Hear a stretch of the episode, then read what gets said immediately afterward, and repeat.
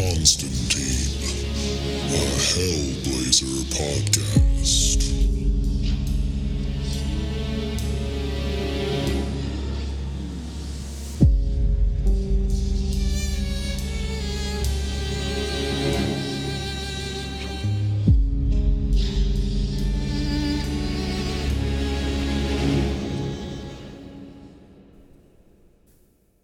Everybody. Welcome back. Today we are doing uh, a special thing again. This is kind of a bringing back something we tried out a couple weeks ago uh, when the first story arc, or the first couple story arcs of the Jamie Delano run ended. So we're doing Hell Talk today with me and Hoku is returning. Say hi, Hoku. Hello, everybody. And uh, yeah, we're going to talk about the, I guess it's the third arc. It's the Family Man arc, and then it's the issues in between that we're like breaking that one up. Uh, and we're just gonna go into that. So, uh, Oh yeah. yeah, it's gonna be it's gonna be cool because this is such a different arc than the Fear Machine and even Original Sins. Uh, I mean, it just compared to the other ones, it gets so it's so quick, like it gets to the point. It's my favorite so far, honestly. Oh, really? Okay, cool. Yeah, I always Yeah. liked this one a lot too. And not only that, but I mean, you're a Sandman fan, so it ties into Sandman loosely, which oh is cool yeah. too. So When we got to those points, I was like, yeah, Even though it was just tiny, tiny little nugget, yeah, I was still so happy. I was like, "Oh, I know about that. That makes me happy. I feel like an insider. yes, exactly.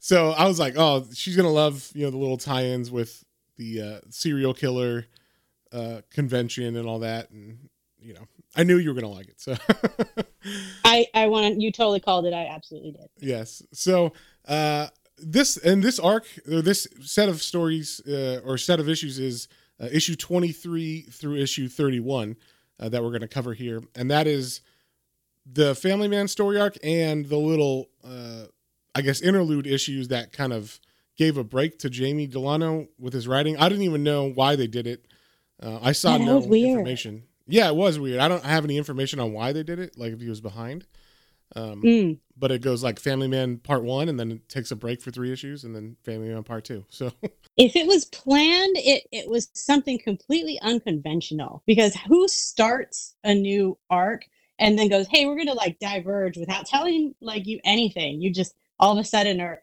forget about that. Hey, here's this other weird thing we're gonna do, and then you swing back and you're like, "Oh man, I was totally doing that because I didn't want to deal with this stuff." And you're like, "Whoa, okay, cool. Are we back on track now?" yeah, yeah, I feel like that's like you could do that easily though. Like if they wanted to put in, like if he's like, "Oh shit, I'm behind," or something came up and we we need three issues quick, then they just put these filler issues in, and then you just go, "Wow, that was crazy that I did those things, huh?" Well, back to what I'm doing, you know. Like, so It's like in Dragon Ball Z when it's like in between the bosses and they have Goku learning how to drive with Piccolo or some stuff like that. You know, just random Gohan hanging out with a robot or, or some shit while he's training. you have those little side things because it's not quite caught up, or they're like, hey, our animators aren't, you know, they're still working on the main story, but we're not quite there yet. Can you guys just throw in some random story or or the writer hasn't finished it yet, so they need to just put a little padding, a little buffer in there, and you're like, all right, here's some random shit to do. But at least they tied it back in at the end. So it, it was it made it seem like it was on purpose, which is probably the best way to do it, where you're not just foregoing and like, hey, we never talk about that again. Or or like it didn't happen, it was all in his mind or something like that. So the fact that they did keep it in continuity, I appreciated, even though it was weird. yeah, usually the way this goes is, you know, there's a fill-in issue and it has nothing to do with anything other than at some point in the character's history this happened and it's just like a little side story. But this, the way that they did it, it like it was just cool that they fit it in. Um, and then also like they got two A-list writers, right? You had Grant Morrison who at the time was writing like Doom Patrol and he you know, he was doing all his stuff. I think he'd written Arkham Asylum for Batman already too. And then you have, you know, Neil Gaiman, who's fresh off of Sandman. Um, or he's still in the middle of Sandman, I should say. He's like probably on issue 20 or 30 by this time. So that's going and people are liking it. And it's winning all the awards and everything. So um, so yeah, it was kind of interesting to, that they did that. Uh, but they got two people that are great writers to fill in. So normally you don't have that. Normally it's like some guy we've never heard of is writing an issue to fill in. Uh, we're trying him out, you know. So uh, yeah. it was nice that they had strong strong writers at least for that. Two busy guys filling in for another busy guy. That's kind of funny how that worked out. Yes, yeah, you know, maybe they had a story they wanted to tell, you know. Um, and I, I think, I mean, honestly, especially the Neil Gaiman one, I was like, this is solid. I mean, that's one of the best issues uh, of of Hellblazer, in my opinion. But, um, but one thing about this arc that's interesting is there's like a zero issue of the Family Man, which is issue 23. It's it's a it's an issue that's tied into the Family Man arc, and you kind of need it to know what's going on in Family Man and why, but at the same time you don't. Like it's its own full story about John meeting his friend. Uh, and like hanging out in his house, and it turns out his friend is like some kind of literary character, like Ahab from Moby Dick or something. And you know they have to run away from the fairy tale police, basically. And Yeah, like he's the basis for a bunch of different characters. So he's he's still in continuity, and that's why he wasn't allowed to leave yet. That's why he like broke their laws of like, hey, you're still you're not in the public domain, wasn't yeah, it? You're not public Yeah. domain. Which yeah. I love that. I thought that was amazing. I was like, oh my gosh, that is such a cool idea. Very fables. Yeah, I was wondering. I was wondering what you thought about. Yeah, it's like fables, or um, like even some Sandman issues are like that too, where like the Shakespeare one, or you know that kind of stuff. They they it's very literary and it has has to deal with all these literary characters. Or just the idea that characters exist beyond our world and the world we've technically created. Like that, that just because we've created them doesn't mean they're not real. They are actually real. And I like the idea of them being able to cross over into our world, affect our world, even though, you know, we created them. It, it's a really just kind of a crazy mindfuck sort of an idea. I love that. Yeah, and I think you know it.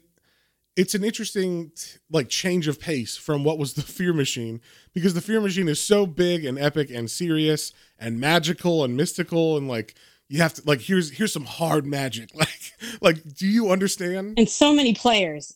So many players. Yeah, a lot of players, everything's going on, and then this is like, all right, little one-off issue that leads directly into the Family Man Killer storyline, and you wouldn't know it though if you just read the issue. You're like, huh, that's interesting, and weird and cool, but then it turns out that at the end of that issue, you know, it leads right into the first part of the Family Man, which is because John's living in his friend's house who is gone now because he got arrested by the fairy tale police. So if you just pick that up, you're like, wait, why? What is this house? And why is it like torn apart and like full of books and weird shit?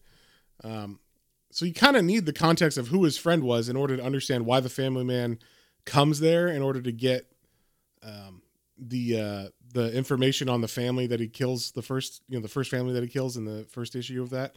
So it's like, yeah, you kind of need it, even though it doesn't. I don't even know if it's in the Family Man story arc, like in that collection. Oh, like if it, it were a trade, huh? Yeah, if it's this trade, I would put it in there because why not, right? But um, I'm not sure if they did. Yeah, because it does start the the next arc because it has nothing to do with the previous one. So Yeah, and also let's talk about that for a second too. So, you know, the end of the end of twenty or the end of the Fear Machine story arc, which is issue twenty two, that like just ends with Constantine being found at at sea, just floating in the water by some fishermen or whatever. Then like they just cut to anyway. Enough of that. Issue twenty three. We don't even mention any of that shit other than wow that was weird. I'm gonna go to my other friend. Like, so so it's kind of fun how it like just drops that in case you know i guess people you don't need to spend that much time on it right because we spent nine issues in the fear machine stuff right? if you don't know about it, just go back and read it. He's not gonna rehash it for you, which I was grateful for because the last thing I need is like you know a few pages devoted to man. I can't believe that happened. First this happened, and then this whole th- and like literally like rehashing it, remembering with panels and everything. You know, flashback sort of thought. Like I'm so glad they just didn't bother with any of that because I really didn't want to go through it again. that's one nice thing about hellblazer is unlike other characters like swamp thing which is more classic style like because he's so new and different and they don't do any of that shit where it's like last time on you know they don't they don't catch you up on anything it's just like well here's an issue and most of the time the issues are strong enough on their own that you'll like read it and be like i don't know what's going on but i like this and I need to go back and get the other issues. Like that's how it worked with Hellblazer with me. There's less hell. Oh, what do you call hand holding? I think is the word I'm thinking. Yes, yes. And yeah, like I think the first stuff I ever read of Hellblazer was like from issue 140 and I just picked like a trade of a writer that I liked. And I was like, I don't even know. The only thing I know is the movie and this, you know. So it's like uh, I'm gonna try it. I'm gonna try to read this, and it. I mean, it it fit. Like obviously, there's continuity that builds, but the way that Jamie Delano writes, I mean, you don't have to know the other story arcs in order to jump in to these these other issues, which I like a lot. You know, uh, especially because Fear Machine is, I think we both said last time is our least favorite. One. It's a, it's a, it's yeah. So far, it is definitely the bottom of the three yeah, and it's not. I mean, like I said, there's some cool ideas in it, for sure. uh, but but it definitely lasted. It- it was a lot. yeah, but this one is the opposite of that, and I wonder if he got feedback about it. I wonder if he got feedback from his editors or maybe other friends or something, where it's like, Can you can you can you tone it down a little? Can you cons- make it a little more concise? Give us a, short shorter arc if possible. You know, keep it under six maybe. yeah, let's do it. Let's do a four. Let's do a tight four. How about that? You know, that's what, and it and it works. I mean, like this story flows, especially if you just read the four issues of the Family Man story, that just flows really fast. But um, you know, you throw in the Grant Morrison and Neil Gaiman issues in the middle of it, and it you know it does pad it out, but not in a bad way. Like because you're like, oh, I want to get back to this Family Man, even though these are really good. Um, so yeah, the so the Family Man first issue, which is issue 24, that one is um you know, it's the setup, right? So as that happens, like what do you think when like it's it's introducing this old man and it doesn't quite you don't quite know who he is yet and he just goes to the door and then like the reveal that John's friend, his you know, his really good friend that sells his wares and stuff was dealing in serial killer goods that's a pretty fucked up like that's like snuff film dealing or something you know it's pretty messed up I like how they sort of ease you into it with him going around his house, being like, "Oh, money. Oh, oh, drugs. Okay, all right, money, drugs, weird, weird stuff around here." And then by the end of it, and then of course reading through the journal and him being like, "Oh yeah, so I got this guy, this, stuff from this guy, and oh no, he wants something newer." And John's like, "The fuck am I reading?" you know, it takes him a minute to be like, "Oh no, wait, he's real. Oh, he really is doing this. Holy shit!" it's like, well, my opinion of him just dropped. yeah that's the thing like he's been with his friend or he's known his friend for a long time and never knew that he was dealing in like serial killer wares and not only that but he's giving like victims to the serial killer in order to to get like fresh crime scenes to get um the uh evidence evidence to sell so we could be like memorabilia. I don't know which is worse the like the getting the memorabilia or the giving of like I think I mean the whole thing is messed up 100% but it's it's like if you had to pick which part of it was the worst I it's probably the giving out of fresh victims in exchange for for the pieces like I mean there's one thing about like if he's just like hey I found this serial killer guy and I got him to like trade me fresh pieces like that's totally messed up but it's like the deed is done and you're and you're getting a piece of it afterwards. I'm not condoning it in any way but i'm like "Okay, that that's that's a level of horrible but the level of horrible above that is the like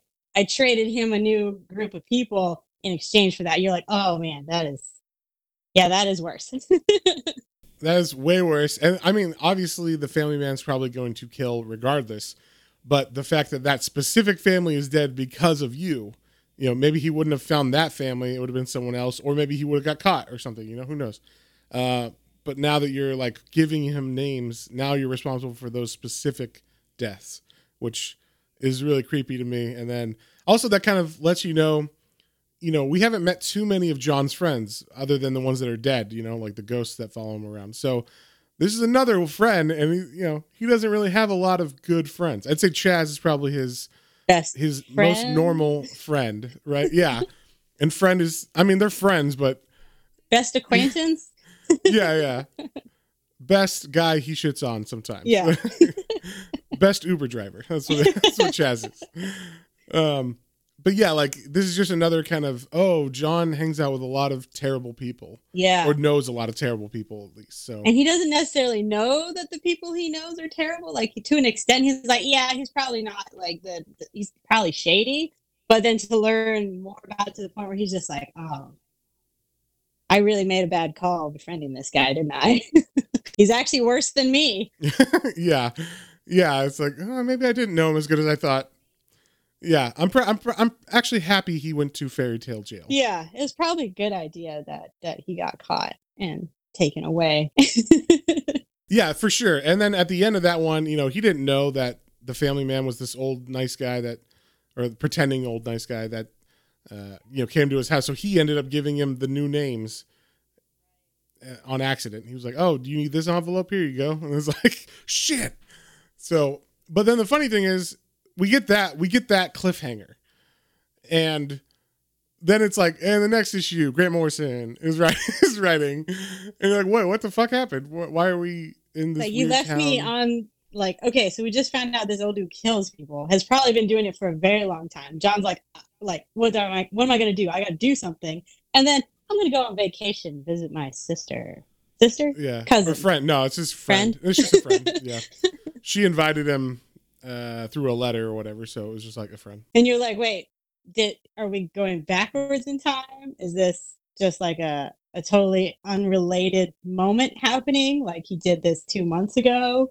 Is this the future? Like everything has actually happened and maybe he's gonna talk about what happened? It's a pretty jarring jump to like give absolutely no context to why this is suddenly happening when you just set up of him having almost an existential crisis of I'm good I just became responsible for killing this family. What am I gonna do about it? And then vacation. yeah. Well, the interesting thing is, uh, I, I get the idea because they the, they didn't have to even tie it in because these stories could have been they could have just cut to them and then you'd be like, oh, this is a filler issue, and then the same with the second part of it, and then the Neil Gaiman one could also have just been a filler issue, and then they could have just been like, and we're back at regular, you know, Hellblazer time and place or whatever. So they didn't have to, but they they went through the effort of going like, man, that was really messed up with the family man. So I got to take a break to get out of town and clear my mind. So like they they make it a point to say that. So that that's very interesting. And then this is also the first time I think that we know or that we get that Hellblazer is actually in real time. Like meaning there's 3 months that go by in those 3 issues and that's how long he was out of London you know in between issue 24 and 27 so or 28 um and so that's like very very unusual is that like normally com- comic books you know batman started in the 40s or 39 or whatever and he still looks the same as he like he's still the same age so Yeah. like like people don't normally age with the comic Every time they reboot him, he gets younger too. So yes exactly or they get you know whatever uh yeah now it's in smallville and he's a kid or whatever so yeah. Uh, but that, but the, John is a very interesting character because he has 300 issues where he ages in real time. So maybe not every issue is a month, but each story arc definitely has time pass in his real life. So um, I know later on, like we we definitely had him celebrate like a 30 38th birthday or something somewhere in here, and then not in this story arc, but sometime uh, in in Da- Jamie Delano's run, and then in uh, in Garth Ennis's run later, I know there's an issue that's called 40 because John turns 40 in it. So it's actually like in real time. Um, and that's why at the end of like issue 300 or by the end of issue 300, he was like in his 60s and, you know, getting old. He's still, you know, scrappy or whatever, but Yeah. they, they never quite drew him old like that, like old man or anything, but he definitely had more like wear on him as a character uh, by then. So I thought that was cool. I always liked that when I found that out. Um, and this was like the first time I ever heard that mentioned. If you compared, I'm assuming like his later late 200y sort of episode or uh, issues to beginning, there would be a difference in that he actually looks aged. I'm assuming. hmm Yeah, Yeah. Okay. That's cool. yeah, and it's like a very interesting. Um, uh, like I said, it's just no one's ever do, does that with regular, uh, like characters. Superman, Batman, they're all, you know, too super to stay around and like age. I guess they their stories are infinite. Yeah. Or it's like a special sort of like Elseworlds, uh, a, a whole separate thing, not part of the main timeline. Or something, a Kingdom Come, where yeah, Superman and Batman and everybody is aged up because they went forward like twenty ish years or something like 20, 30 years. Exactly. Yeah, and even Swamp Thing. I mean, there's six volumes of that, and every every one kind of reboots him in a certain way, you know. So like, uh, but John, you know, there's 300 straight issues, and then when they re- did reboot him in 2013, he was young again. So they like brought him back to like his 20s or something like that, or like Oh. 30. Yeah. So they did that on purpose. Like, we need a young Hellblazer. Oh, So and, and you know we'll eventually get there because even though so I did read those when they came out because uh, but it was right when I stopped buying comics because of money problems. So I was like, okay, well uh, I'm too poor to buy comics, so you know I can't. You know I did my 300 issue run. I got that at least, and then uh, I just ended up like starting to read those digitally, and then was like, eh, I don't know about this new Constantine. so but in in you know in completion for completion's sake i will after reading the 300 issues of the normal run i will definitely dig into those other two runs after uh, the new 52 so cool. uh yeah it's but that's you know years away now We we've got time to get there. yeah we got time a lot of time but uh, back to the the the family man so um since we since he does go on vacation uh what did you think about this grant morrison comic or the storyline specifically like well first off how familiar are you with grant morrison as a writer I always knew his name. I'm, I'm horrible with names, but I knew his name. I just like you could probably tell me what he's written. I'd be like, oh, okay, yeah, I know that. But if you ask me what he's written off the top of my head, I, I have no clue. okay well i'll tell you a couple he did um all-star superman with oh, Frank there you Quitely. go. Yeah, okay. so he works with Frank Quitely a lot and i know you don't you're not a fan of Frank Quitely's art I'm not a super fan of his artwork. No, I love We Three, but that's just because it's you know ninety percent animals. So yeah so he wrote we three as well um so yeah he was the writer on that I do like his writing. I really do. He is an amazing writer. yeah he's got some uh, for me he's very uh, when he hits he's very good and when he misses i'm like what is this? It's, it's very weird like how i can like his uh, but he's good enough that i will always try his stuff out. But sometimes it does not hit with me at all and i'm like what the fuck is this? So um yeah there's a, there's been a couple series where i'm like i don't under i don't understand how this is the same guy that i normally like but that's you know n- neither here nor there but Personal This taste. this- I totally get that. exactly. Personal taste um but this little story arc of two issues um i enjoyed. I thought it was fun. It it did remind me a little bit of fear machine. I don't know if you got the same feeling. I think it was, I suppose, yeah, the, the controlling aspect of it, controlling people subconsciously without them realizing, although it was more them like being, it reminded me a bit of the Sandman issue where they're in the diner and you're just kind of releasing people's inner horribleness essentially like they're taking away their their their mental controls of like oh i shouldn't do that and just letting them be like yes do whatever it is that you're feeling like you wanted to do. You've always wanted to do this. Just go and do it. And and yeah so that idea that story of just allowing people to just be their ids i guess you could say and and embrace whatever their darkness or you know the the extreme wants that turn out to be darkness inside them is totally messed up. Like i loved this story because of how horrible it was yeah there's some really messed up stuff oh it was so awful and yeah that first issue i was like uh if you like animals or babies Yeah. don't listen to this maybe it's probably a good idea you did that disclaimer because but that one definitely needed it Yeah, I don't always do that. It it's kind of hard because with Hellblazer, anything could be triggering. There's a lot of messed up stuff in it. So yeah you know, if I did that for everyone, it would just like everybody. you just have a list of the most- everything you'd have to go yes, exactly. time. It's every time. if you've hung in this long you should know that horrible things are going to happen but just in case you don't know the specific level of horrible here's a little just just a quick warning that this this particular issue is a bit horrible yeah. Well, eh, you know, I think it's because it dealt with like animals and like yeah and babies. Yeah. specifically, those are pretty hardcore. That's a specific level of messed up that some people just may not want to see visually. See, and the worst part is, of course, we can't see it, so you then have to describe it for us. I describe it for you, and you have to picture it in your head. I make you see it. yeah, it's even worse. yeah, that, that is a different level of horrible. yeah but you know that's why i was like okay you know we're gonna get into some of these topics and the interesting thing Mhm. is the first one is cra- is crazy violent like that yes. and there's a lot of messed up stuff and then the second one is just like oh yeah they you know they like fly a plane and drive a car listen to some music like there wasn't anything that was like super horrible It was a good choice to go like way up extreme and then peter down and sort of like, all right, they did these Mhm. horrible things and now they all died. yes yeah yeah and also that town is gone probably so we don't have we don't even have to think about it Yeah.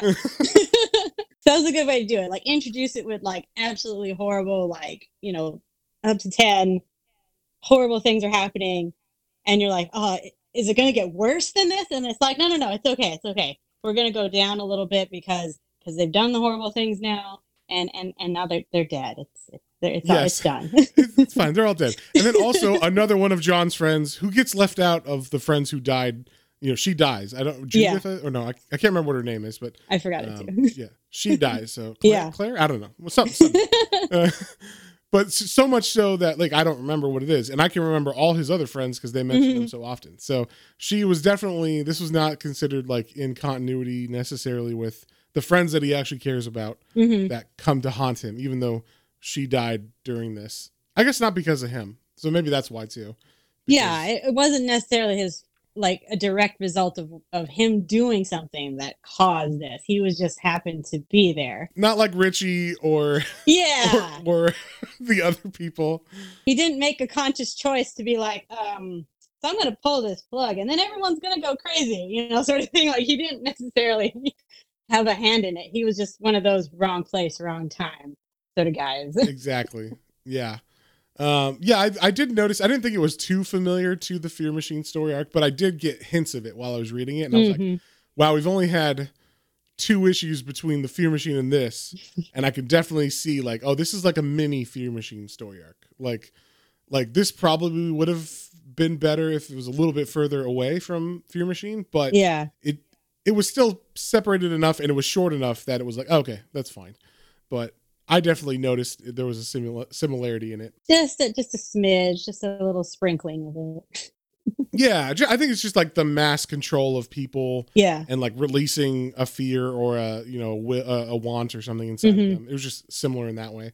Um and then so at the end of that issue then you think oh okay now we're gonna go back to london because he gets in the car and he's like going to london. Nope. Then he, he doesn't well you know he does go to london but he doesn't go straight back to his friend's house yeah. and like deal with what he did. So he goes and uh just starts hanging out.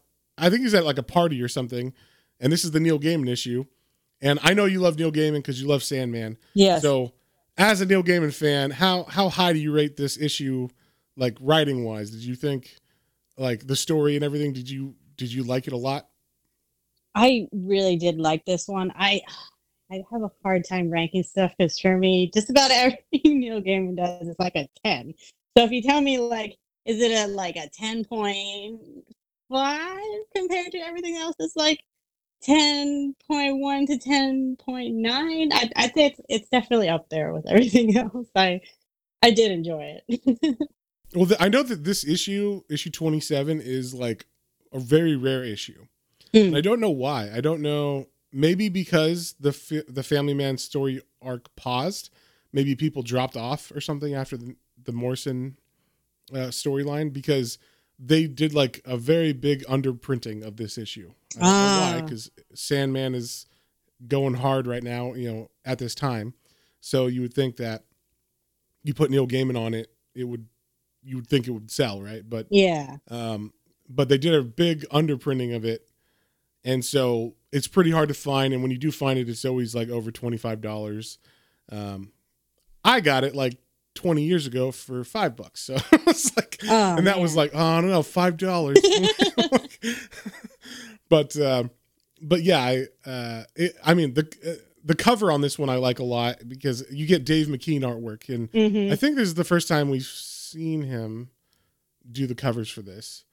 Um, I'm trying to remember. I can't remember who did the early covers, but I'm pretty sure this is the first time we see Dave McKean do any covers for Hellblazer. Um, Nice. but yeah, his art is super interesting. It's all like multimedia and stuff. So Yeah. he'll do a painting and then he'll put like twigs on top of the painting and then blow smoke and then take a picture of everything all at once. And then that is what the cover looks like. But that's interesting because I don't know. I, I thought he painted all that when like it wasn't real media. Like I didn't realize there was actual sticks on top of the paintings or like, you know, I, I didn't know how he did it. Yeah, I didn't realize that that it was that involved. I knew it was sort of like a mishmash of like some things were painted and some things were like fabric and some things were uh, you know, like just weird knick-knacky things that he would put there. But I didn't realize it was it was even more pulled back up to like adding even more outside elements. I thought it was say like a static image that had like weird stuff on top of it and and so it would be like a picture of that but now you're telling me it's even more pulled back of like throwing in other elements of like you say smoke or probably light or or uh, just like even more of an expansion than it is just a painting was like wow that's really cool i didn't know that part well even a painting it's like wow but then like you add all that stuff like i one of the covers he did i think for sandman Mhm. i saw how he did it i think it might even be sandman number one where there's like uh there's like text and stuff on the sides yeah and he all the text is like well the the actual cover itself if you bought it uh like the original art for it is actually like in a shadow box because there's so much Oh. stuff and it's so 3D that the painting is underneath and there's all these 3D pieces above it. And so, like, if you were gonna buy it, it would be like a shadow box that is three feet by five feet, oh wow and it's just full of, you know, it's full of stuff, you know, like That full of so things he glued down, I guess, over the painting. Um, yeah, it's very interesting. I'd never, I didn't know that they did that. I just thought, Mm. I don't know, because it's computer age that I'm thinking of, like, oh yeah, they just took like a picture of a stick and then put it into the computer and then like photoshopping it on top. something Yeah, like Photoshop it, but you know, you still do the the Yeah. photographing of the objects or whatever, but Yeah. you add them yourself. But this was like, no, he just does it all by hand and then takes a picture of the final product, and then that's the cover. They just have to print it in that size. that is so cool It's very interesting. i knew like half that process i didn't realize it was even more well that is that's amazing Yeah. But uh, that's just one cool part of this story. Like the he does the inside art too, which is kind of unusual for Dave McKean. He doesn't always do interiors. oh i didn't realize he did the inside art too i thought he just did the cover Yeah, he did the inside art. oh cool it's very interesting inside art as well. It's a little bit more scratchy, but it works for the story, which is about ghosts and stuff. Um, and this one is so like sad and spooky. It's you know the the whole idea of like ghosts of homeless people that just want someone to hold them, and people are repulsed because they smell like dead homeless people, and they so they try to pull away and they end up killing getting killed as the because they don't go for the hug, they pull away, they get frozen or whatever by the touch of the homeless man. It's like, the fuck? Like, super sad. it's a little bit christmas carol sort of like it like the idea of like the ghost haunting and and just i mean obviously not in the same way but just that idea of it being sort of an intimate story between like people and the ghost that just happens to be there. It's like a very small tight story which i think is another thing that makes it so creepy. It's not huge in that it's like you know a, a, an army of ghosts attacking the city sort of thing. It's like just this one ghost and all he wants is a hug. Yeah, just give him a hug. it's so Uh, sad.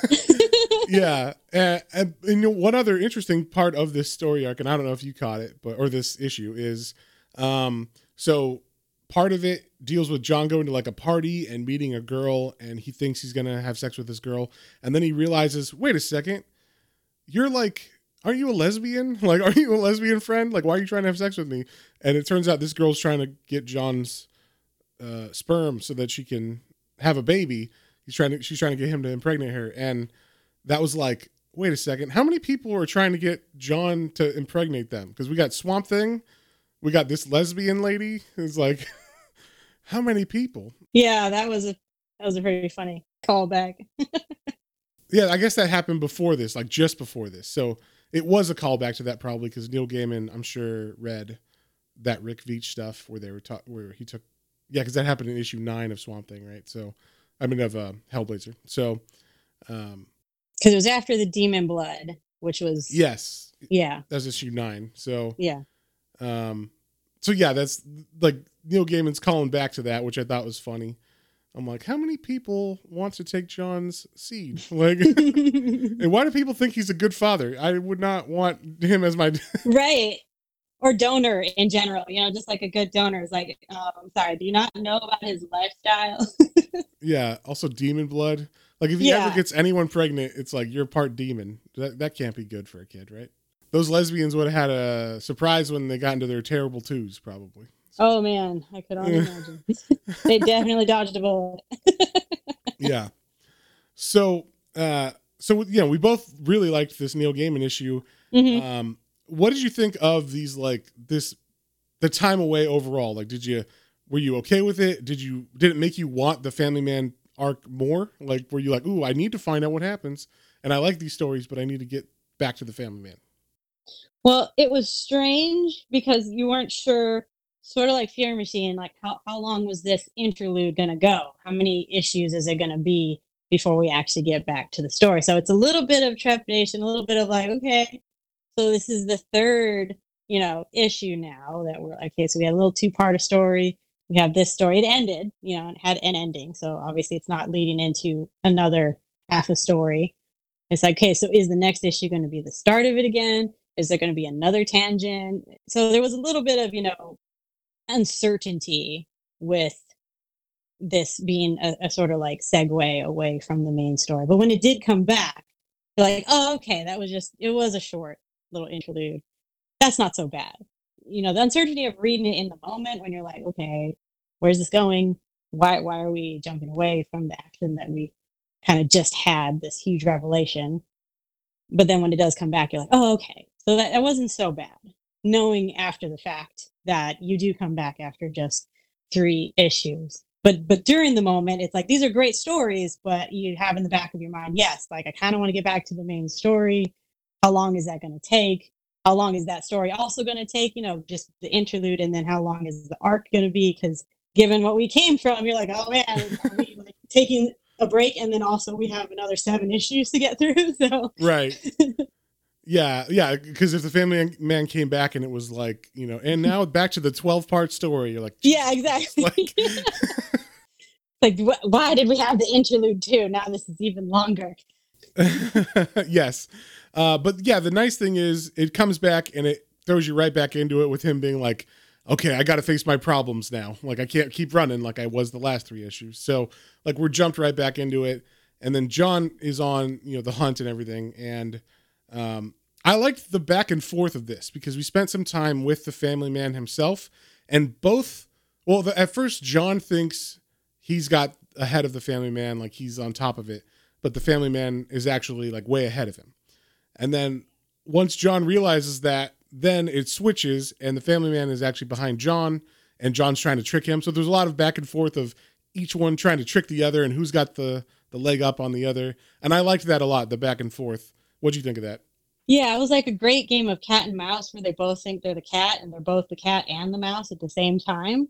So it was a very tricky, and I thought it was well written because you could have very easily gotten confused with what was going on, who was where, who was doing what.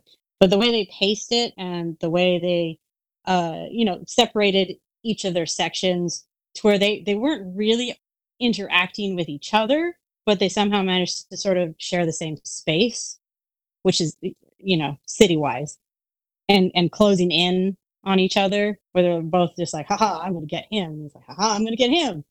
Oh no, he actually got me. Yeah, one thing that's interesting about the space thing with like they're both in the same city, but like as an American, I don't know any of the parts of London or like where they are in reference to the others. So I'm always like, okay, now he's saying Liverpool.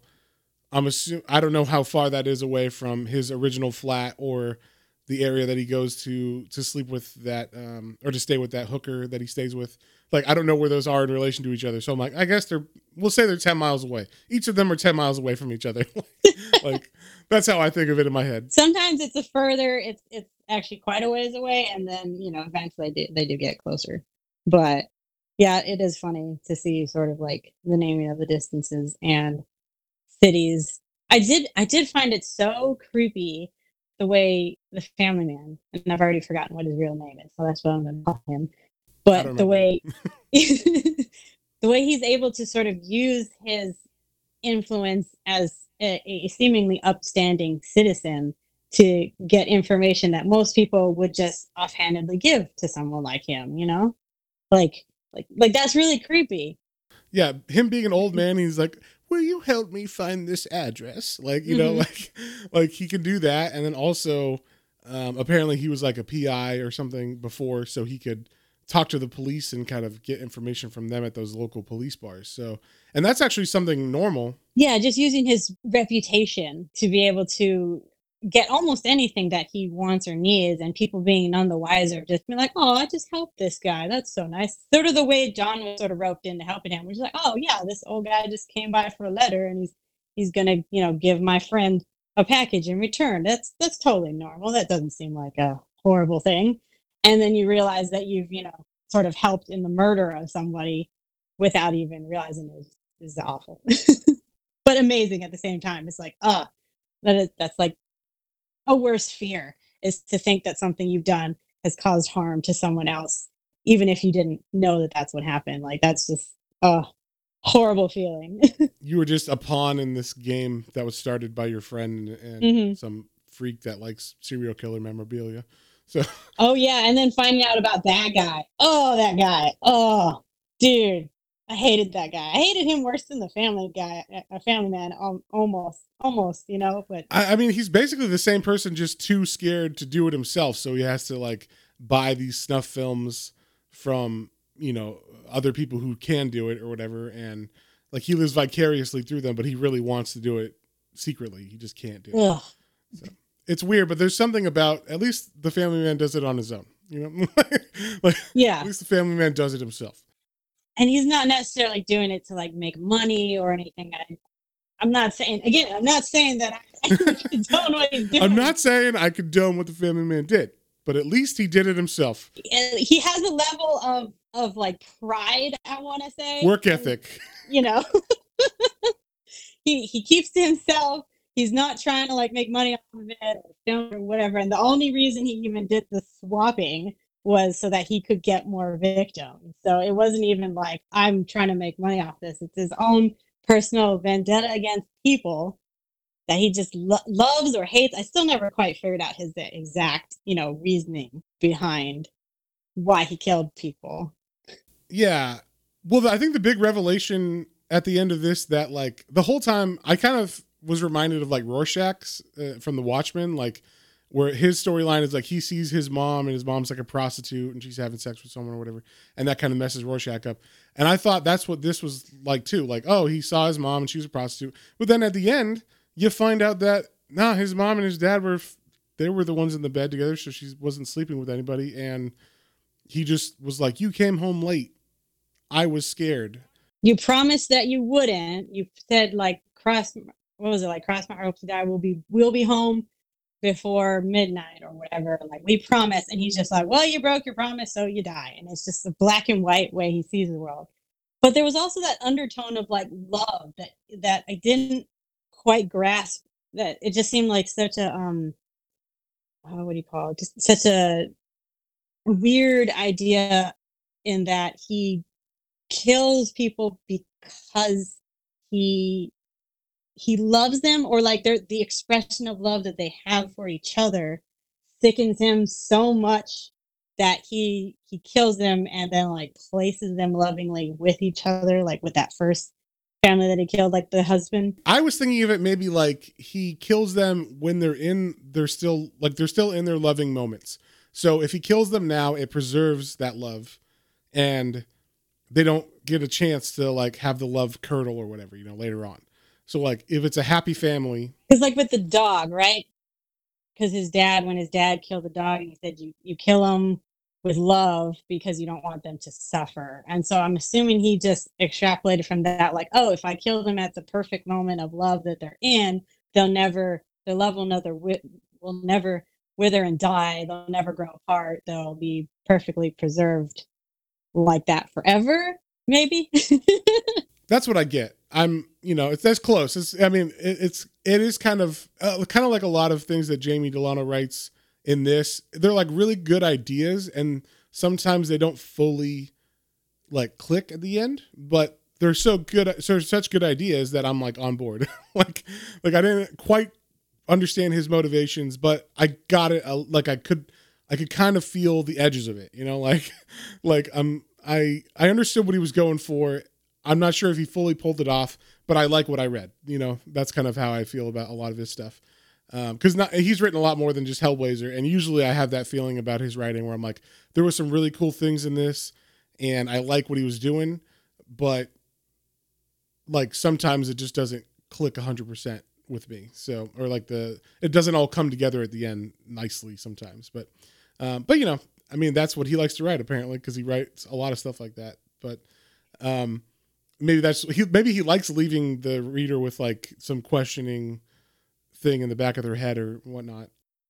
I suppose it's good to have it be kind of a gray area because then people talk about it and try to figure it out themselves instead of it being a black and white sort of like he kills people just because he wants to or because he, he was it. disappointed as a child, you know, or you know his parents didn't keep his promise, so they killed him. And I, that's what I thought originally. I thought it was because his parents didn't keep the promise of being home on time. He was like, well, you know, I'm a stickler for the rules, and so I killed you.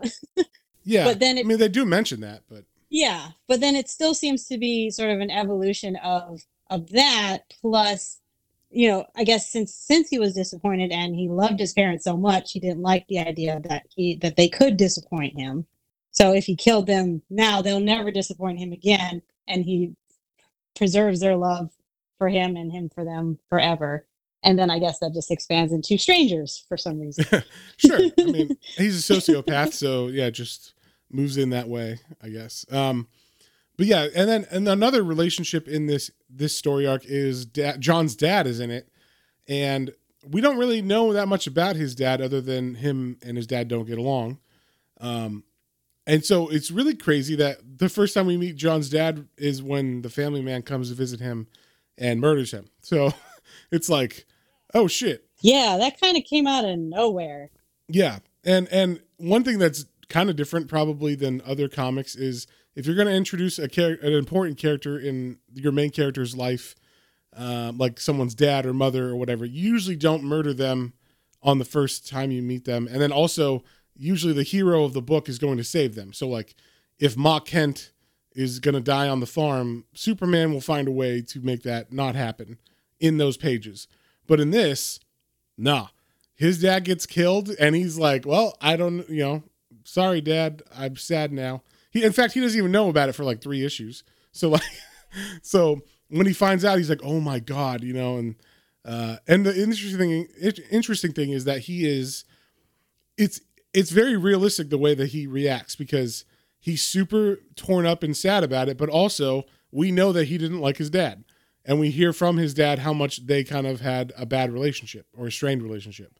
So, I mean, I've had people die in my life that I loved and was sad about them dying, but then at the same time, I have this weird feeling because when they were alive, we had issues, you know. So it's like uh, I could totally relate to that that uh, this that part of this story, um, and I don't know. Just I, it's also probably because that person is his dad, right? It's like the only his mom died when he was a kid, so John only had his dad to uh, you know look up to or have as a figure of uh, you know a parental figure and so um i don't know to me i was surprised just that they would kill off like his dad and then john doesn't even think about using magic to bring him back which is very uncharacteristic of a superhero book right where like sometimes with his other friends he would be thinking like oh is there any way that i can change this is there any way that i can like help or undo this and then and when he hears that his dad's dead he's just like oh yeah, there's no there's no thought. Well, that, that might also be because he doesn't like his dad that much, but there's no thought of like maybe I can, you know, get some magic scroll or some shit. There's none of that. It's just like, oh man, dad's dead and was murdered by this guy. It's more of like now he's feared for his life because the family man is close to him, like, and found out enough that he knew who his dad was. So he's got to watch his back, and that's kind of he doesn't even think about bringing his dad back. So, um, and that leads me to the ending of this story arc, which is so John is so freaked out that he gets a gun, which he said multiple times he does not like guns and does not want to use them. And I will go on record saying if you're not a fan of guns, you probably shouldn't grab one just when you need it, like in one moment, and you've never shot one before, and you're like, I'm gonna kill someone with this. Because I could have seen this arc, like if he really wanted to put that whole like guns are bad thing in this, um, like he could have made it so the gun don't work. You know, like like the gun doesn't work when it's supposed to. Or he might have accidentally shot somebody else, or Yeah, something like that. Yeah, or just messed it up somehow. Yeah, I thought maybe that was gonna happen because John is Shoot himself on So- accident. yeah, yeah, that, yeah. I could totally see that happening. But I was surprised that it actually worked like it was supposed to and went off and you know was able to kill the family man.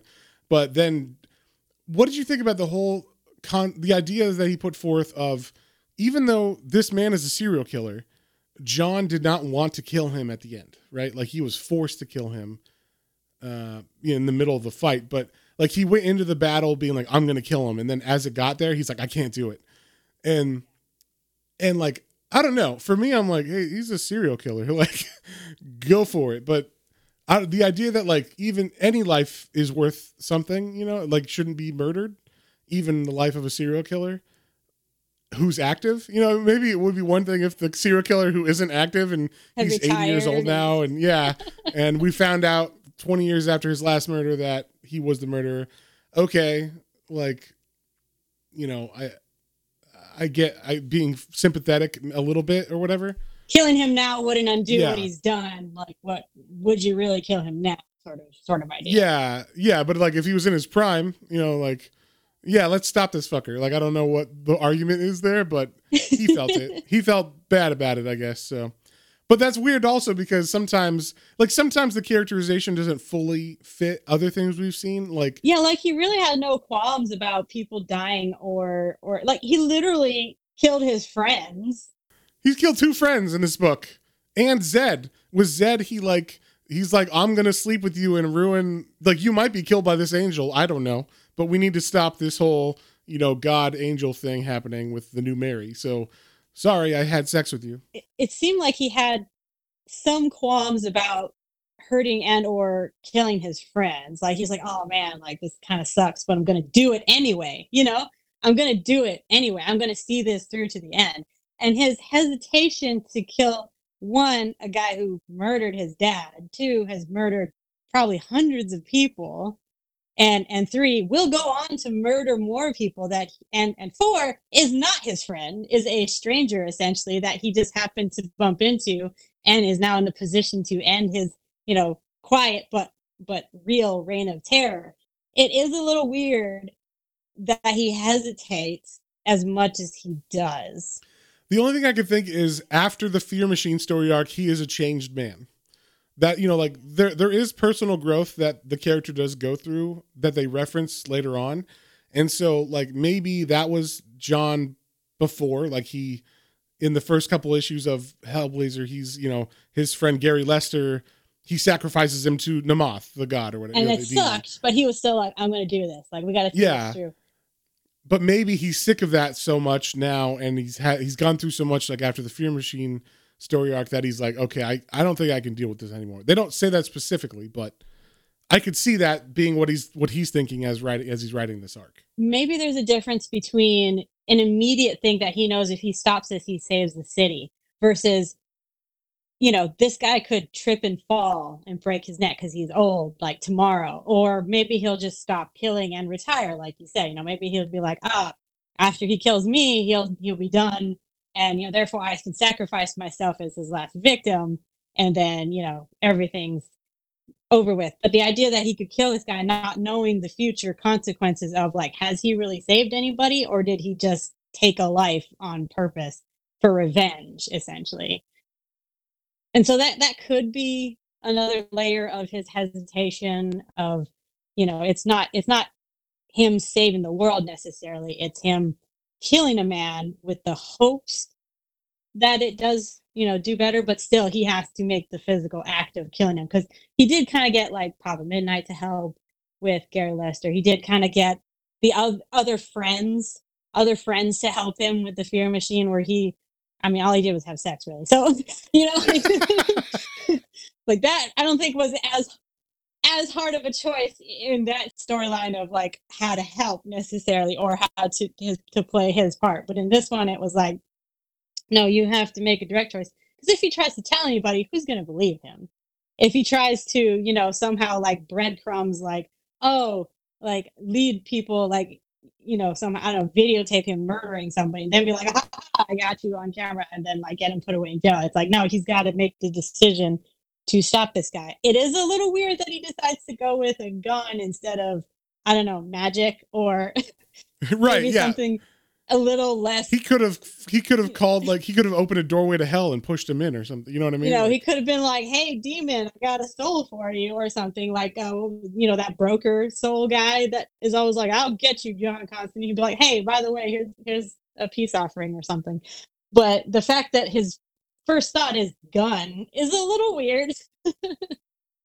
Especially for someone who's never used a gun. Like that would be like I I wouldn't automatically go, I should get a gun when I have fired a gun once on a range and and you know years ago and if you were to tell me like now hey get a gun and kill someone i'd be like um well, first off no i'm not gonna kill somebody but like i don't know how to use a gun so it, it's just a weird thought to be like his first you know instinct or whatever you want to call it is like, yeah, I should get a gun and like not figure out how to use it, but just have it in case. Well, the funny thing also is it's not necessarily his first in- instinct because if you remember at the end of issue two, I think of the Family Man story arc, he he grabs a bread knife and like does practice stabs. Oh right. See, I didn't. I wasn't taking that seriously. I thought he was just sort of like acting out a, an initial thought of like, ah, oh, he killed my dad, so I'm gonna kill him, and he just grabbed whatever was near. I think it was him practice stabbing. Like, is this gonna work? And then he's like, Nah, I need a gun. So- I I didn't take that seriously. I thought it was him just acting out some sort of inner rage of like, ah, this, you know, I'm gonna kill him, knife, like fake stabbing or whatever. I, I thought it was just him just expressing some anger and him I, I didn't really think he was like i'm going to use this literal bread knife to like like find him and like kill him by stabbing him to death. I thought it was him expressing his anger and then being like i have to find a way to kill him with a gun. So, so i probably misread that. I, I totally was thinking of, of it as more of just like an expression of anger. Yes. yeah i think i think he was literally serious about using a bread knife, which probably wouldn't have worked anyway very well. And no, then that... and then he's like, "Oh, I'm you know, knife work is up close and messy. I should just get a gun because that's easier." But you know, uh, I'm sure in England it's not very easy to get a gun. He obviously knows people in the underworld, so. Um, but yeah, I just thought that was interesting that he goes for a gun, like you said, instead of using spells or something like that. Um, but I guess because it's not a supernatural being, he doesn't automatically go to supernatural for the fix, right? Like he he just sticks with the physical world. And it also creates like an interesting storyline because we get to see him do it with his hands. And that's also why I think another layer of why it's so hard for him to do it is because like you were saying, he's got to get his hands dirty with this. Like with with Gary Lester, it was you know, one Gary did it to himself and he was already you know going to cause all this other havoc going on in New York and then two, uh, Papa Midnight was there to help him do it. So it was kind of like, you know, it wasn't his the, the blood wasn't on his hands necessarily, all the way at least. And then the same with uh, what's his name, Ritchie, the the computer guy. It's like, well, he was in the computer and this happened, and I'm actually just putting him out of his misery. I'm not murdering him. I'm just gonna make him go to sleep because his body's already dead. Like, so there's a little bit of separation there as well. And then, but this is like straight, like I have to physically pull a trigger and murder this guy. So I get, I guess I get why it's he's a little bit more hesitant on that. Uh, I guess morally, but I guess we're a little harsh on him. Just have with everything he's been through, we should get we should cut him some slack a little bit with with the fact that he does have a moral quandary about this. That's true. I just, you know, I'm not used to him having morals, so. Yeah, it's it's a little weird. It felt out of character, but as, as we've talked about it, it does it does make sense that he would have hesitation about doing it himself and the fact that he has to do it at all. Yeah, well, and that's also like this is the early issues of this series, right? So every one of these story arcs is developing a different part of him that you didn't know about. Like so this is kind of like okay, we we can see like where he's coming from on this after we talk about it for a bit. Um and so it is like establishing these different facets of his personality or moral system that we didn't know before. So it makes sense that we would maybe miss it. But also, like I said, Jamie Delano kind of hides his meanings and stuff sometimes, or like exactly what he's trying to say doesn't always get conveyed perfectly. So maybe that's part of it too. I'm actually surprised he didn't have Chaz do it. yeah, right. Chaz could have done it because he's in the story, so they could have totally done that. But I I love the way they did like sort of work out their plan and that it did work to an extent of like like throwing him off of like oh so he knows I'm probably staying with Chaz. So Chaz will have me kicked out. I'll go stay with his you know cousin the uh, prostitute and then you know fake him out with when I'm gonna get up and get on train. All that that whole that whole story of of the way they set their trap was brilliant. I mean that was brilliant. And that Chaz you know my favorite part of that is is when oh sorry go oh, over that Chaz followed the family man back to the hotel and like told John everything that he saw so that you know he would be ready to take him on. But still, the fact that that that was the extent of Chaz's, you know, I mean Chaz could have hit him with the car, right? Like that could have Yeah. been how they killed him. Like just drive him drive over the old man. He can't run away from a car. So you know, he has a box of donuts and he's just, you know, standing standing in a stoplight and just bam exactly. Not paying attention. Um but yeah the, my favorite part of that little section is the fact that john's like i can't have sex with you you know prostitute friend of of chaz's. And then he's like he wakes up he's like actually let's have sex. Like never mind i changed my mind. Like and then it makes him wake up later than he wanted. So like it's like john your life's on the line man. Think think with your big head not your little one but he has needs and, he- and he's so stressed out. He's got to, you know, clear his mind. Apparently that's that's the best way he can think to do it.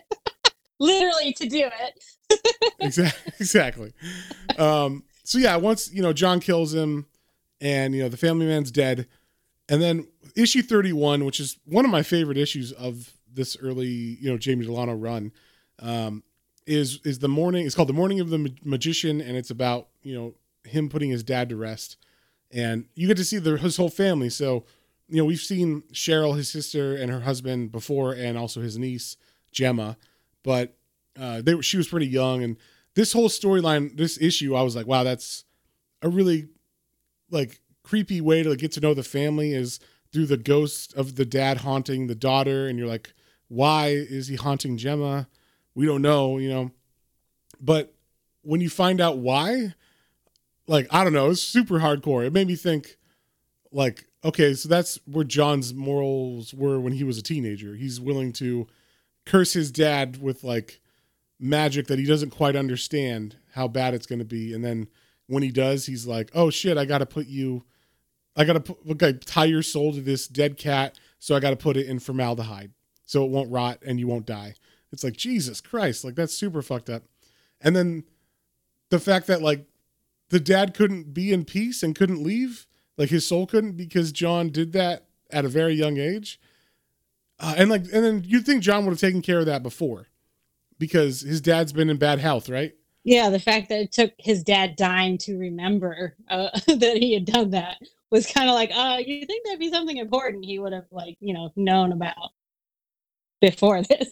yeah it would have been like oh yeah maybe i like my dad i can see he's sick whenever i see him or whatever and maybe he doesn't see him often enough maybe that's why but um you know if he keeps like dying or like getting sicker and sicker it's just barely preserving him right? Like the formaldehyde on that cat that his soul is tied to is barely preserved in that formaldehyde.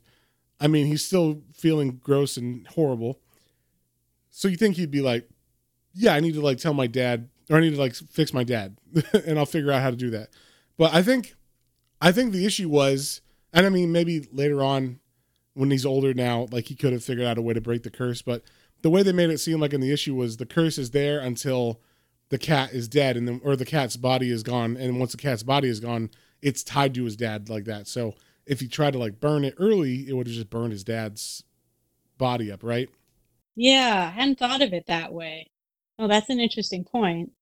Yeah, so when his dad is dead now, he can burn the cat, and then that will release the soul because the body is officially dead. Then, right? Like any life force left over. But I like that one a lot. It, like it's very like messed up to see. It's like one of the first flashbacks we get of John's like history, and then I think it, it actually is the first one. I think I can't think of another time before this where you flash back to John as a kid. No, because before it was just um when when he was what was he, was in his twenties, Oh, right? Newcastle, right? Yeah. yeah, that was that was still like later early. But that was after he was out of his dad's house and whatnot. This was like him 15 or something. yeah, I think you're right. I think this is the first time you see a snippet of his child or you know early teens, mid teens era life. Yeah, and I, th- I think it's interesting to see him younger and like less responsible as like a magician who's like just getting whatever he can get his hands on magic wise and like just doing it to see what happens. And he's willing to like do that to his dad, even if his dad is terrible. Um, you know, doing that to someone you know or love is like pretty fucked up. Yeah, that was pretty messed up. I also think that if it had, well, and maybe this is him also potentially having some morals, but if the grandfather hadn't been haunting Gemma, would he have bothered to free his soul? Oh, that's true too. I didn't even think about that. Because the fact that he was haunting Gemma, I think, was the reason he was like, oh man, this is actually horrible that I let him, you know, stay connected to that cat for so long and totally forgot about it. But if he had just been a wandering spirit, not haunting Gemma or like anybody, if he'd just been wandering around, would he have remembered or cared to release Right. him?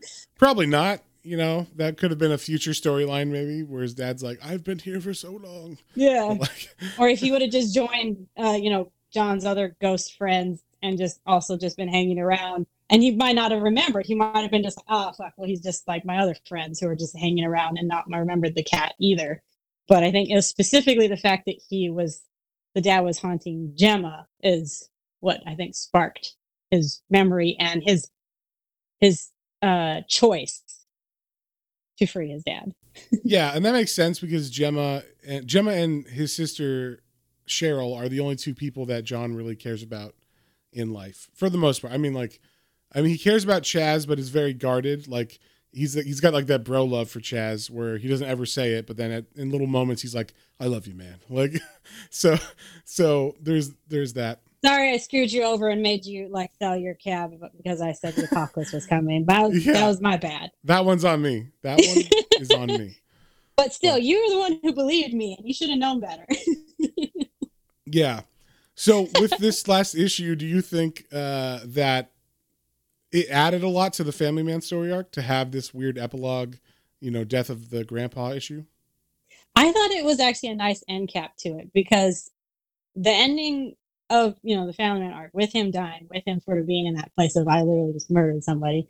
I kind of liked having a little afterthought of him processing everything because he he didn't really get to process his dad's death through the actual fighting of you know like uh, fighting evading the Family Man. So giving us that little after bit, that little bit of um, you know oh we get to find a little bit more of his childhood. He gets to interact with Gemma and his sister again, and sort of giving his dad some peace, which is probably not something he would have ever thought to do, but but still ended up doing. I, I liked that they added on that little bit of closure because you could have just ended it.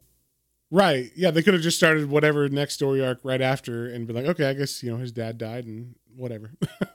Yeah, but this was a nice way to, like you said, give it an epilogue, give us a Yeah. little more. it took time. it was yeah it wasn't necessary but i am really grateful that they they did do that and they chose to do that Yeah.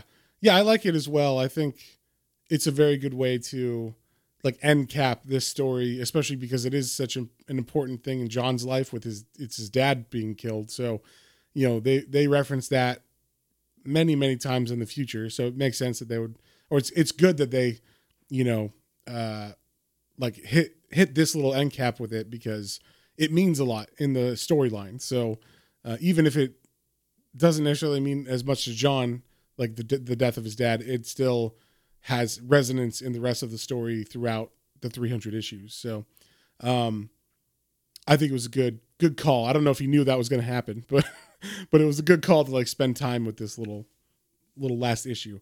But with issue 31, that is the the end of our talking about these issues. Uh, and you kind of already said this, and I already think I know the answer. But what what, what would you rate the arcs so far? We have the Family Man, the Fear Machine, and Original Sins. Wh- What's the order you would rate them as from best to worst? Well, I think this is my new favorite, just having gone through it and the roller coaster that it kind of provides you with, like his moral quandary, with the introduction of the family man being this, like, oh, just an old dude. Probably, like, you would be like, oh, it kind of reminds me of my grandpa or, you know, my elderly neighbor or something. And then you find out he's actually this, like, you know, sadistic killer. And you're like, holy shit. Like, that already was a twist that I never would have seen coming. And I don't know of anyone who would have seen that coming just because it's it's not the typical sort of serial killer who's always like some young 20 something like with you know a zest for life and like oh i can't wait to do some more killing sort of character but but just that twist of who the antagonist would be and that it was it was you know with the even with the side note of the you know the three issues was still a short arc which was great so i think this one is my first favorite now original sins is either tied or just below it um because it is a little bit shorter Yeah, and it's like multiple issues that are like their own single stories. Some of them. So yeah and it was really cool but it's also an epic like story because it involves the city and it involves like hundreds of people all being infested by the demon and it, you know it's a much bigger story but this was a much more intimate story that involved just a handful of people and really focused on you know john having to make these choices and and then of course fear machines down there yeah. Well, we only have one more uh, arc left in Jamie Delano's run, which is issues 32 through 40. So we'll we'll we'll hit that. Uh, we'll do a Hell Talk episode on that once it's over, and we'll talk about Jamie Delano as a writer in the last arc and all that. But um, but yeah. Uh, so is there anything I missed or anything that you wanted to bring up specifically? Actually, I was just thinking about the fact that at the end of the issue, when he has shot the family man and the family man's lying there dying, and and he's like, "If you if you loved me, you would kill me." Sort sort of a weird way to put it, but I I think that was the gist of what he was saying. And John does like end his life. Would you have done the same thing, knowing what this guy has done, knowing that he killed your father, that he would probably go, he tried to kill you, he would go on to kill other people. Would you give him that mercy of killing him quickly or him obviously having a gut shot, it would take a bit for him to die. Would you like maybe just walked away and let him suffer? I I would have only because then I would be sure that he was dead. You know, like, Mm, like if if you leave him in a field, maybe he gets away, and you you have to deal with him later again. You know, I've read I've watched too many movies where that happens, like Red Dragon or something. You know, where like you think he's dead and then he's not. Don't double tap, huh? Yeah, exactly. Yeah, you got to double tap. Um, there's too many movies where that happens. So yeah, for sure. If if I knew this, I don't consider it a mercy. Either way, you're dead. I don't really care if it takes you that long to get there or not. I just want you out of my life and not have to think about you anymore. So that's if I was John killing the family man, not right. in reality. I'm not. Not in general. Like I'm not asking a general question of like, so you Yeah. just shot this guy, man. yeah, yeah, yeah, yeah. Here's a moral question for you, Matt. yeah. So you murdered someone. Yeah so- in the basis of the story i don't know i think i would have wanted to know more about the old man like if obviously he's suffering and dying at this point but i would have still wanted to know like why a few more whys of be like hey with your last breath tell me why like tell me more of the like why were you killing people? Like why did you kill my, i mean obviously he knows why he killed his dad to get him but still like the why. I would have wanted to know a bit more information. Yeah, I feel like the family man wouldn't even like, give him that. So, I mean, he could ask, but I doubt, I doubt he would get that, and then it would just be like, okay, well, then I'm gonna kill you. So, like to me, there's not even a point because, like, at some point, some of those serial killers and stuff, most of them are just doing it for compulsion reason, right? Like they have a need or an urge to kill. So, I feel like that's what it was with him too. Uh, so maybe there isn't even a why at that point um, other than genetically I'm fucked up or something. So, so um, but yeah, interesting. It is interesting to think about. Like he could have gone a certain way with it, and he didn't. Um, I mean, obviously, it would have taken more panels to go through that, and they just needed like a, a quick, clean ending for it. But it, in the in the sense of like in that moment, you know, I would have wanted to at least ask, even if you didn't answer, I would have wanted to ask a question of maybe in his last moments he would have wanted to confess or something, or at least uh, say something. You know, what what would his final words be? But but yeah, I was just curious. That was just my thought. Um, I also wanted to know what your favorite cover was of this particular arc. Oh, my favorite cover is issue 31. Actually, it's a tie. It's issue 31 and issue 27. So 31 is the the mourning of the magician. So the cover of that one is uh his dad's body that's been all cut up and like his arm is missing from the the family man murdering him. And it's all creepy and pale looking and it's like hauntingly standing in front of what looks like a bed or like a crib or something. And so it's just really creepy and I love I love the way it looks. It was very striking. And then the Hold Me one, which is uh, the Neil Gaiman issue, was issue 27.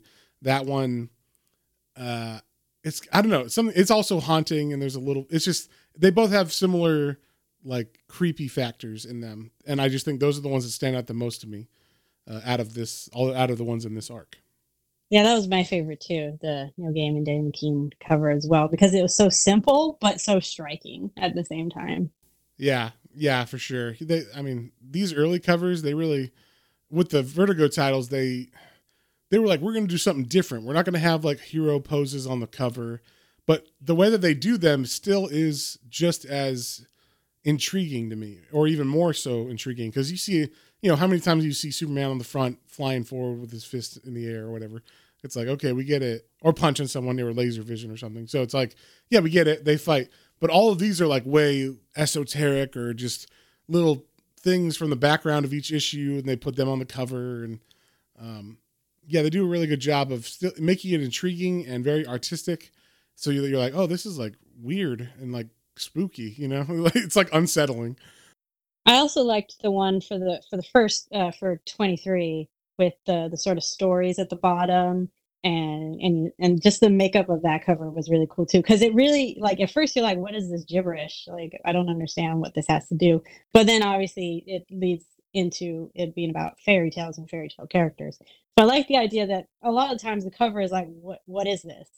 What does this have to do with the story? Then you're like oh no this is actually what the story is and I guess over time, you start to realize, okay, I have to look at the cover and sort of try and see if I can figure out what the story is going to be about because the story is there in the cover, but it still doesn't give away the story necessarily. It just gives Not you at kind of a hint of what. Yeah, they what just it, drop little hints. be. Yeah. It just drops little hints of what's in the story. Like I said, they'll have like in the last issue of the Family Man arc where the the gun is involved. It's like okay, there's a gun, and then there's like a doll in the background, and then there's like so it's like oh, I, you get once you read the story, like oh, I understand what all these references are to on the cover. But before that, you're just kind of like, what the fuck is all this shit? It's like a, a collage. it's just intriguing and you and you have no idea what any of it actually means until you get to you know you actually read the story and you're like oh that was brilliant the way they just like wove everything together in this weird picture that that doesn't give anything away but also gives everything away yes, if you've read it, you know, and if you, you haven't, then you don't. So, um, that, and that's kind of an interesting cover. I like the way that Vertigo does their covers like that, and Sandman has a lot of covers like that too because Dave McKean did all those covers, and it's very interesting. i love those But- don't ask me what my favorite is of those because i can't all of them. they're all 10 Yeah. so yeah, is there anything else uh, you want to talk about? Actually was something I've been thinking about for a while, but I keep forgetting to ask since I've had the opportunity to ask you until uh so now I'm finally gonna ask it. But so I know when you started the main podcast, it was mostly just kind of focusing on almost anything that you guys were interested in, but then you decided to do these individual uh, you know, specific minis of, you know, first Swamp Thing and then and then Hellblazer. Like what what made you decide to, to branch off that way i mean you could have just kept doing you know the regular podcast and and talking about just individual trades or or you know first uh first trades or or, or random stories but but why specifically did you go off on these sort of like extremely long tangents, I guess you could say. yeah, yeah, you could say that. um, well, so I think it just started because I wanted to read every issue of Swamp Thing and Hellblazer, and I've read a lot of Hellblazer. So I think out of the whole run of 300 issues, I've there's only two two runs of it, maybe like 50 issues total that I haven't read. So I've read a majority of Hellblazer, but I do know that it's kind of daunting because it's 300 issues. And I thought, okay, like if I do this and I record it, then people can hear it, and you know, more people will get into Hellblazer, and that's kind of what I want. I want this character to be. I love this character, and I want to share that love with everybody. And then the Swamp Thing one's the same thing, except I hadn't read most of that. So I think I'd only read the Neil Gaiman run. I'm not sorry, uh, the the Alan Moore run of Swamp Thing. And so I was like, well, I want to read it, and I might as well just read it with everybody and see how it goes. So um, I did Swamp Thing first because I was listening to uh, Kevin Smith has a podcast called Fat Man on Batman, or it was it was called Fat Man on Batman. And uh, yeah, and one of the early, like, I think it's like issue or episode 40 or 50, he just decided one time, because normally he would like interview people. And so it was just him interviewing people that had to do with Batman, like people from the animated series or whatever. And I guess he like didn't have someone to interview one week. So he's like, you know what? I'm just going to, I'm to read a, an episode or an issue of Swamp Thing that I love that has Batman in it. And he read it like me talking to you, like describing every panel and what's going on in it. So I loved that. I thought it was awesome, but it was Kevin Smith doing it, so it was like four hours long. so you know, because he goes on tangents or whatever, and yeah. uh, but I loved that he did that, and then also it reminded me of a podcast, and this is crazy because I I kind of can't believe podcasts are this old, but uh, I used to listen to a podcast in 2008 called um called Tom versus the Flash. I think it's called Tom versus Comics now and it's not he doesn't make them anymore, but he still has it up so you can listen to it if you want. But basically, this this guy named Tom went back uh, and was he originally he was doing a blog for every issue of I think it was Justice League at first, and then it was the Flash. So he then turned it into a podcast and like starting from some issue of the Flash I think it's like Flash 120 or something. He started from there with the podcast and was like, all right. And then he just like talked about each issue, talked about, you know, the funny stuff, what happens in it. And it was like little 10 minute episodes. And I loved it. I was like, oh, this is great. I get to learn Flash history and I don't have to track down these old issues. And so from those two things, I was like, oh, yeah. I want to do that, but for characters I like. So, so instead of doing the Flash or Superman or whatever, I was like, okay, I'm to do Swamp Thing first, and then that was going well, and I was enjoying that.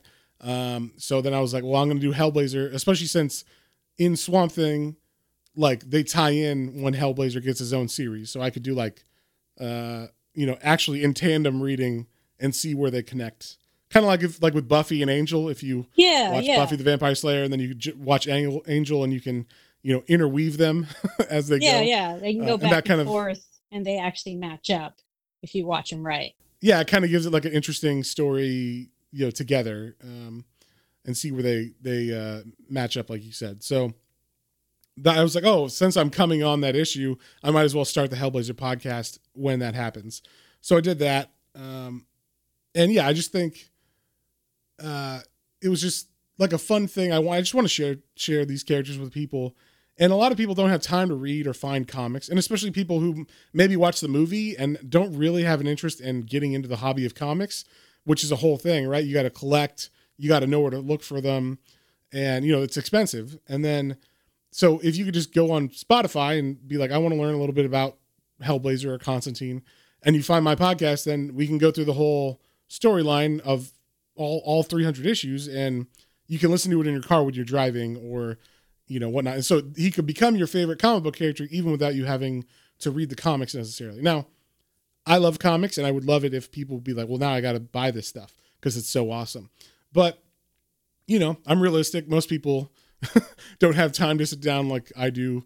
Uh, actually, I don't have time either, but I still force myself to read all this stuff, and um, and you know, because I enjoy it so much, and I want to like share that with everybody. So that's kind of why I got into doing this, and that's how I came up with the like I'm gonna gonna read specific characters. But yeah, that's. Uh, is there anything else? That's so cool. If you hadn't, um, well, if if say the stories hadn't aligned the way they did with Swamp Thing and Hellblazer, would you have done them simultaneously the way you're doing them now if they didn't have No. that connection? For sure not. For sure not. It's a lot of work to do both. They um and they don't like they don't click you know together enough to really ma- make it matter either. so like at the beginning there was a lot more uh, weaving of of the characters and now uh, there's not so much. they kind of went their separate ways a little bit. yeah, but it is fun seeing um seeing them like at the it's it's fun reading them when they were coming out in real time. So you can see like in the 90s they have this same feel and that kind of makes them like you can see how they were together even if they're not tied in together. You get like oh they're still talking about the same issues that both are talking about in the 90s. the throwbacks or the mentions. yeah so you get all those those uh little easter eggs we'll call them so it's still fun to read them together but doing the podcast and then the main podcast i do too is it's a lot of work but it is fun and i love going through it like with you meeting you and having you be able to talk to you about you know hellblazer is like the thing i wanted right? Like i want to talk about these characters with people that didn't know about them before. Um, so you're like my success story It's been so great because I've loved all, like you said, the Easter eggs that have popped up in Swamp Thing and Hellblazer. Like the tiniest mention of the serial convention, which was in Sandman, and that the Family Man was invited. Which I, it's been a while since I read it, but I think they mentioned his name in that actual issue, where they're like, "Oh, you know, the Family Guy didn't, or sorry, Family Man didn't show up," and you know, it's a completely throwaway line, like it is in here, where they just mention, "Oh, you've been invited to attend, the, you know, first uh, serial killers convention," which I loved. In Sandman, they spelt it cereal as in like breakfast cereal, just just to cover their tracks, which I thought was was perfect. But just a little tidbit like that, I was like, "Oh my gosh, they're talking about the convention that was in Sandman. That's so cool!" Because of course, he's a serial killer; he would be invited. And so, like little things like that, which I would never have known about any of these connections um I, I i'm in love with the fact that they're all connected someday i will probably get all the not the issues of hellblazer. I'm not an issue collector but i would love the trades. Yes someday when i have the room. The new trades that they printed are a- actually have every issue i believe in them. So like uh they collect like everything which is very cool. Some of them are out of print now but i'm sure they'll put them back in print um, at some point in time so. Yeah i would love to get the trades someday. I'm really glad that you dig hellblazer just from from the podcast so oh yeah. No I, i'm so glad that you well that's why i was curious because if you would had just never decided to you know do these specific podcasts swamp thing and hellblazer i wouldn't have known anything about these characters beyond what i did know because i would have never thought to research it on my own. So the fact that you took the time to go through all of these characters and are take, continually taking the time to go through everything is amazing because I'm probably not going to get the Swamp Thing issue just because it, it's a little daunting with how many there Hard- are. yeah there's a lot there's a lot But there. Hellblazer, I think, is is attainable, so I I will probably go that direction uh someday, just so I can have, you know, that next to my Sandman collection. the nice thing about Hellblazer, I'll say this if you wanted to get the issues, there are no, at least of right now, there's no like first appearance of anybody in them because Swamp or uh, John's first appearance is in Swamp Thing. Right. So the first issue of Hellblazer isn't really worth that much or it's not priced up that much, right? So like if you wanted to get it, you could probably find a copy for like 10 bucks on eBay. Like, I'd say the the hardest one to find is that that Neil Gaiman one. so um and that it's not hard to find, it's just more expensive. Yeah, that I, that for that alone, I would probably get the trade just so I have it collected with all those together. If I were to get individual issues, they probably would be those ones that have connections to either Neil Gaiman or characters like like Matthew the Raven or something like that. Because there are some of those in Swamp Thing, and those would probably be the only issues I personally would nab just to sort of add to my Sandman collection. But overall, I I do I am in love with this series and the way you're going through it. I do appreciate the time and effort that you're putting into this, and I really hope that more people, you know, will search or or who are just curious will find uh, these, come across them, whatever issue we happen to be on, and then be like, oh, this is really interesting. let me go back and see because I don't have to go out and buy it. I can sit down and listen to it whenever. I personally like to listen when I'm like doing chores, dishes, or whatever because it helps pass the time. Yeah, I usually listen to podcasts when I drive and stuff. So that's I think a lot of people do that. Um, so yeah, well, I'm glad I'm glad it's meant a lot to you. I enjoy doing it. Like I said, it is a lot of time, but it's fun time. Like it's it's fun being able to share these characters with people and get people who wouldn't necessarily read them on their own or check those books out. People are a lot more willing to listen to something while they're passively or passively listen while they're doing something active like working or driving than they are to like sit down and read. And how many people actually read anymore anyway, like re- regular books? And then well, I do, but I'm weird. So. well, yeah, yeah, we're weird though. So, um, but yeah, like you know, most people don't sit down to read books, and if they do, they're not comic books usually. Usually, Um, yeah. So, and then and then with that, they're probably more char- more uh, popular characters like Superman or Batman or whatever. They're not automatically going to be like, oh yeah, Swamp Thing, I'll check this out, or Hellblazer. What is this? Because it says Hellblazer too. It's not even John Constantine, which they might know the name Constantine from the movie. It's Hellblazer, so they might not even know that that's the same character. So that's why in the title of this podcast I put John Constantine, a Hellblazer podcast, A Hellblazer so that if you search for either of those things, it works. But it's there. Yeah, it's there. Everybody, you got to check these out. You got to, you know, start from the beginning. And if you catch up to where we are now and want to know what happens next, like Matt said, he's way ahead in the Patreon. You got to come join us there on the Oh. Hellblazer tier. thank you for the plug. so you can catch up. yeah, so if you want this stuff to, gets crazy. yes, yeah, it only gets better from here. I think you know. I mean, Jamie Delano's run is no uh, slouch. Like I think it's a pretty solid run of comics. But when Garth Ennis takes over at issue forty-one, it only gets better.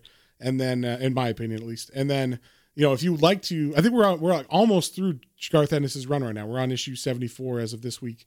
So, um, if you would like to join our Patreon to get access to all those episodes, uh, you can go to patreon.com slash planes, trains, and comic books, all one word. And uh, with that, I think, unless there's anything else, we'll see you on the next one. See you guys later. Bye.